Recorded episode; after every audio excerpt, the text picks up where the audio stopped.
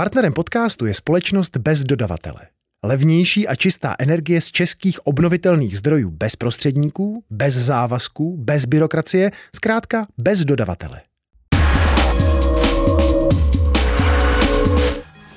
Příliš tvrdý nebo příliš mírný. Trest na 10 zápasů, který za své gesto v utkání Evropské ligy vyfasoval slávista Ondřej Kůdela, rozdělil fotbalové fanoušky v Česku a ve Skotsku.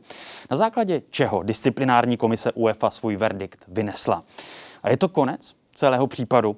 Hostem DVTV je právní zástupce Ondřeje Kůdely a specialista na sportovní právo René Činčala. Dobrý večer. Dobrý večer a děkuji za pozvání. Bylo tím včerejším verdiktem disciplinární komise UEFA učiněno spravedlnosti za dost? Eh, těžká otázka z pohledu hráče rozhodně nikoliv. No, když se podíváme na to, co se vlastně tedy událo v březnu, tak Kudela má pikat za tenhle okamžik v duelu mezi Glasgow Rangers a Pražskou sláví. Pravděpodobně to mnozí diváci viděli. Kudela se zakrytými ústy přistoupil k hráči domácích a Glenu Kamarovi a něco mu řekl. Následovala bouřivá reakce domácích hráčů a takhle Glen Kamara pro britská média popsal, co mu Kudela řekl. What he said, you're, you're a monkey and you're a monkey and you know you are. And I was like... Ondřej Kudela to popírá, že tam nešlo o tu rasistickou nadávku. Co mu tedy řekl? Eh, tak Ondřej Kudela se k tomu, co řekl hráči, přiznal hned po zápase, eh, že ho častoval nevýbíravě, eh, přiznal, že mu řekl nevybírává slovíčka, ale rozhodně tam nebyla žádná narážka rasistického charakteru a nebyla tam žádná narážka ve stylu, že by měl být manky, tak jak říká nyní pan Kamara. Čili tam šlo o to, že mu nadával do nějakého chlápka a nikoliv ano. do nějaké ano. vulgárně řečeno opice, jak tedy tvrdí Ne, to rozhodně ne. No a na základě čeho podle vás tedy disciplinární komise UEFA rozhodla tak, jak rozhodla, že šlo o rasismus a Ondřej Kudela vyfasoval ten desetizápasový stop? Nás samotné to velmi překvapilo a velmi zajímá. Ten eh, incident byl vyšetřován již od 19.3. Den poté eh, po něm byl jmenován inspektor ze strany UEFA, eh, který vyzval Slávii a hráče, aby se k věci vyjádřili. Samozřejmě byl vyzýván i pan Kamara, protože současně byly vyšetřovány oba dva ty incidenty.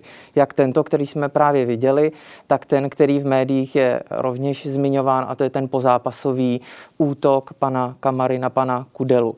Tedy ten inspektor vyšetřoval oba dva incidenty najednou. Během té doby uh, Slávě a Hráč založili tři vyjádření, desítky důkazů uh, a uh, inspektor předložil 5. čtvrtý svoji zprávu.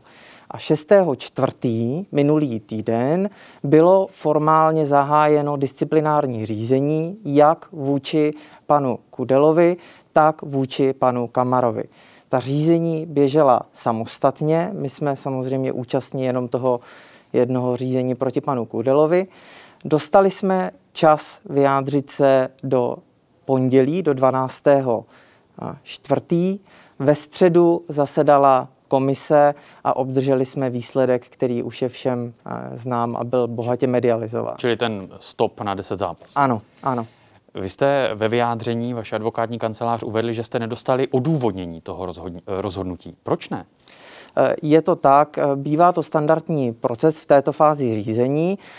Ta disciplinární komise rozhoduje na podkladě zprávy toho inspektora a poté vydává jenom výrokovou část rozhodnutí, to znamená řekne, k jakému skutku došlo, případně, že k tomu skutku vůbec nedošlo, uloží trest a ta potrestaná osoba následně má možnost požádat o odůvodnění, to už jsme udělali a jakmile jej obdržíme, tak budeme moct teprve vyhodnotit na základě jakých důvodů, argumentů, důkazů disciplinární komise dospěla k tomu svému závěru a pak zvážíme s klientem podání odvolání. A vy jste o tom odvolání ještě nerozhodli, protože předpokládám tedy, že podle vás ten verdikt není správný, že ten skutek, tak jak ho tedy popsala disciplinární komise, se nestal. Eh, je to tak, my vycházíme z informací, které jsme měli od inspektora. Tady je Martin Veselovský. Chci vám poděkovat, že posloucháte naše rozhovory. Jestli chcete slyšet celý podcast, najdete ho na webu dvtv.cz. Tam nás můžete i podpořit a stát se členy DVTV Extra.